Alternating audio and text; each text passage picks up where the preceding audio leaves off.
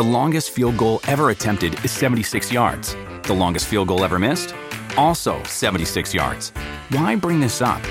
Because knowing your limits matters, both when you're kicking a field goal and when you gamble. Betting more than you're comfortable with is like trying a 70 yard field goal. It probably won't go well. So set a limit when you gamble and stick to it. Want more helpful tips like this? Go to keepitfunohio.com for games, quizzes, and lots of ways to keep your gambling from getting out of hand. Benvenuti nel podcast di M&A International Consulting. Qui i risparmiatori medi si trasformano in investitori esperti.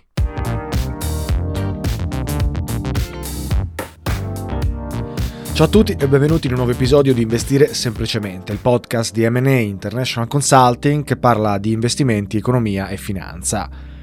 Nella mia carriera ho avuto esperienza di ogni tipo di bias cognitivo, alcuni più evidenti, altri più sottili. Ma uno dei bias più ricorrenti è la nozione che i risultati passati siano in qualche modo rilevanti o significativi per il futuro nei mercati. Non avete idea di quante persone scelgano i propri investimenti sulla base delle performance del mese o dell'anno prima, essendo inconsciamente convinti che quel metodo di scelta decisionale sia valido. Sfortunatamente ciò dimostra una bassa comprensione della statistica e di come funziona il mondo finanziario. Ciò è anche un fenomeno studiato dalla psicologia comportamentale. Benché ci siano diversi nomi per poter definire i bias, possiamo chiamare questo come hot hand fallacy o, per definire l'opposto, la gambler's fallacy. Cioè quando pensiamo che, date le recenti performance, il prezzo dovrà tornare sui suoi passi e avere performance opposte in futuro.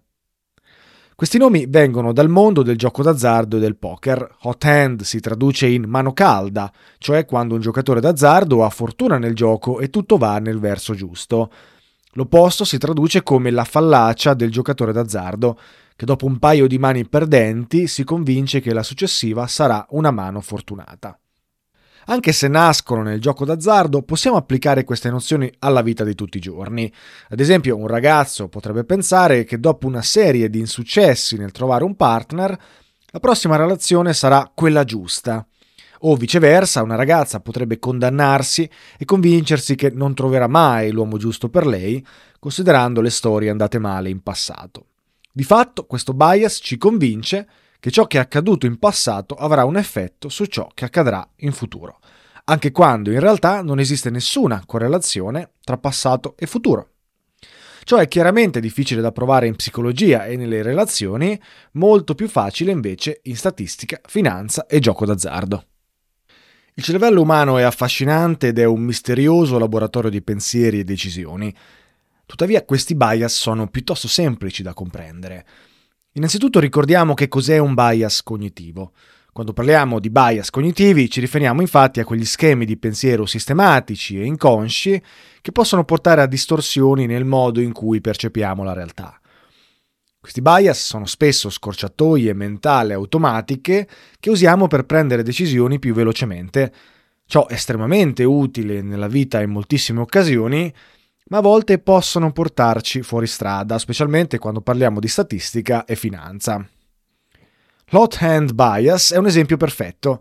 Questo bias si verifica quando ci attacchiamo al successo passato di un investimento e presupponiamo che continuerà a prosperare in futuro.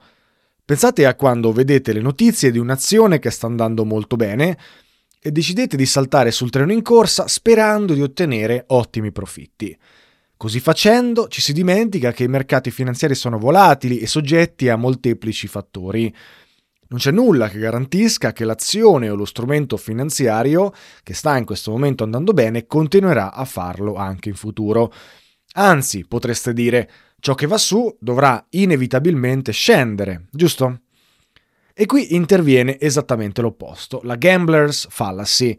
Questo bias ci porta a pensare che se un evento si è verificato ripetutamente in passato, allora è meno probabile che si verificherà in futuro. Se lanciate una moneta in aria 5 volte di seguito e ottenete per 5 volte testa, la gambler's fallacy vi farebbe pensare che il prossimo lancio sarà quasi sicuramente croce. Ma in realtà ogni lancio è un evento indipendente e la probabilità rimane sempre del 50%. Questo bias quindi può diventare pericoloso quando si investe perché ci può portare a fare scelte basate su falsi presupposti. Se un'azione ha avuto un anno pessimo, perdendo molti punti percentuali, potreste pensare che l'anno successivo tornerà su di prezzo. Per fare un altro esempio, se l'anno scorso è andato particolarmente male, potreste dirvi che il prossimo anno sarà sicuramente migliore. In questo caso vi starete creando un'opinione sul futuro derivante da un evento passato che con tutta probabilità è indipendente e non spiega ciò che succederà domani. Tornando nel bias della mano calda e per dare un esempio reale, un esempio classico è quando iniziamo a seguire investitori e traders che hanno avuto un'ottima annata in termini di rendimento, o addirittura scegliere di investire in fondi di investimento valutando le performance dell'ultimo anno. Il nostro cervello, per semplificare la decisione, decide di creare una scorciatoia e ci dice che siccome le performance sono state ottime in passato, saranno ottime anche in futuro, quando invece le due cose probabilmente non sono correlate. Ad esempio, potremmo aver deciso di seguire Michael Burry perché ha predetto la crisi finanziaria del 2008 e Bill Ackman perché ha guadagnato significativamente durante il crollo derivante dal Covid-19 pensando che entrambi o uno dei due sarà in grado di prevedere una futura crisi. Ecco, probabilmente non sarà così. Aver avuto successo in una previsione del passato non suggerisce che le previsioni future saranno corrette, tanto che sia Burry che Ackman hanno sbagliato diverse predizioni successivamente. D'altronde sono asset managers, non oracoli. Un altro esempio è quando un giocatore d'azzardo decide di aumentare la posta in gioco quando inizia ad avere la mano calda, quindi quando le cose iniziano ad andare nel verso giusto. Un trader potrebbe fare la stessa cosa quando ha una serie di operazioni positive che lo fanno guadagnare. Ecco, questo sarebbe un errore derivante da una distorsione cognitiva. In entrambi i casi la fortuna che il giocatore d'azzardo e il trader stanno avendo deriva semplicemente dal caso. Ancora, se lanciamo una moneta 10 volte, quante volte avremo testa e quante volte avremo croce? In teoria sappiamo perfettamente che la probabilità è del 50 e 50. Tuttavia, se lanciamo una moneta 10 volte, potrebbe anche uscire 8 volte testa e 2 croce. È meno probabile, è più raro, ma può accadere. Più osservazioni facciamo e più ci avviciniamo alla probabilità teorica per la legge dei grandi numeri, quindi se lanciamo una moneta 10.000 volte o 100.000 volte avremo un risultato molto vicino al 50-50. Quindi cadiamo nel bias quando formiamo un'opinione sul futuro sulla base di quelle prime 10 osservazioni, in cui abbiamo avuto 8 volte testa e 2 croce. Sapendo che la percentuale è 50-50, potremmo cadere nella gambler's fallacy e pensare che il prossimo lancio sarà croce, cioè semplicemente inesatto, come abbiamo anche detto, perché ogni lancio è indipendente e non influenza il successivo. Ma perché cadiamo in queste trappole? I nostri cervelli sono progettati per cercare modelli e tendenze. Cerchiamo strutture, schemi, modelli, un meccanismo di sopravvivenza che ci ha aiutato a navigare in un mondo pieno di incertezze. Al primo segnale creiamo un modello mentale che cerca di prevedere quello che succederà in futuro. La natura in parte funziona così, così come la nostra educazione e crescita. Cause e conseguenze. Se faccio A il risultato sarà B, se faccio B il risultato sarà C e così via. Motivo per cui per noi esseri umani è molto complicato capire il ruolo del caso nelle nostre vite e tendiamo sempre a dare spiegazioni a ciò che accade, che siano di natura scientifica o che siano di natura religiosa o altro. Noi esseri umani odiamo l'incertezza, odiamo talmente tanto l'idea di non avere una spiegazione chiara ed evidente ad un evento che a volte ci rifugiamo in spiegazioni astratte, che servono solo quasi per consolazione o per placarsi lo spirito. Dio, il destino, il fatto, un avvertimento, una punizione, le troviamo tutte piuttosto che ammettere che è stato solamente un caso. Ecco, quando si tratta di finanza, questi modelli di pensiero e queste spiegazioni che ci diamo possono portarci fuori strada. Negli investimenti dobbiamo abbracciare l'incertezza, perché un investimento senza incertezza o senza rischio non può, per definizione, portare dei rendimenti. E questi rendimenti in finanza sono rumorosi, Non è sempre facile capire qual è la causa di un evento o la causa di un rendimento, come non è mai facile capire come si muovono gli animi dei partecipanti dei mercati. Ci sono talmente tanti fattori che è difficile isolare i più rilevanti e questo, sfortunatamente, ci porta a creare delle scorciatoie delle semplificazioni e quindi a cadere nei bias cognitivi. Quindi, evidentemente, riconoscere la presenza di questi bias è il primo passo per mitigarne gli effetti. Quando state per prendere delle decisioni nei mercati, chiedetevi sempre se siete sotto l'effetto di uno dei due, ad esempio, l'hot hand o la gambler's fallacy.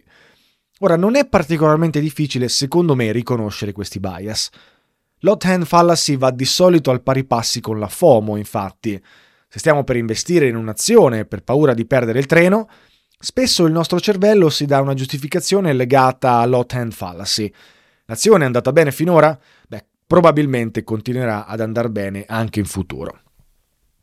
D'altra parte invece la gambler's fallacy è invece spesso legata a quando prendiamo decisioni contrarie. Quindi quando compriamo un'azione che ha perso molto valore o entriamo in una posizione allo scoperto, ad esempio, in un'azione che ha i massimi storici. Non è sempre così facile e a volte potrebbe essere più sottile o più complicato capire che stiamo cadendo in un bias.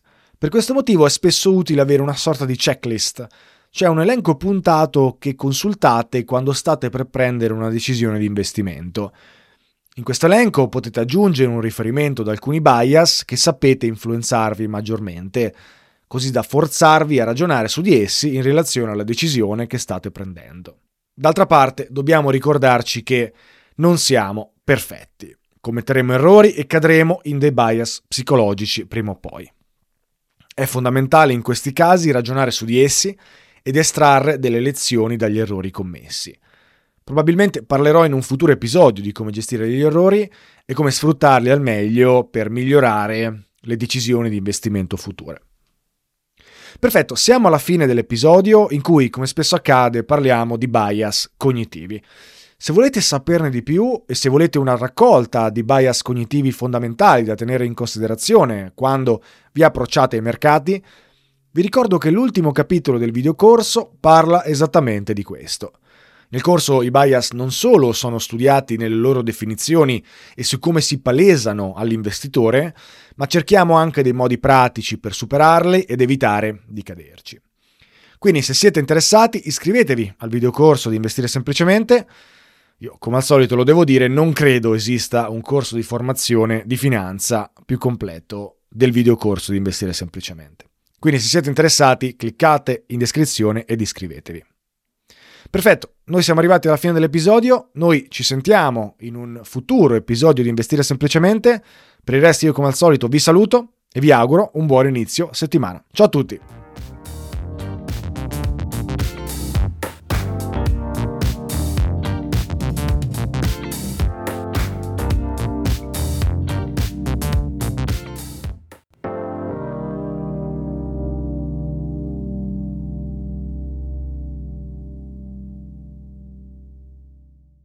Vacanze in Sicilia o in Sardegna? Con i traghetti GNV porti tutto quello che vuoi, ti rilassi fino a destinazione e se prenoti entro il 14 maggio, posto ponti a partire da 33 euro. Non c'è modo migliore per andare in vacanza. Scopri i dettagli su gnv.it. Offerta valida sulle linee Napoli-Palermo e Genova-Olbia, 10.000 posti disponibili.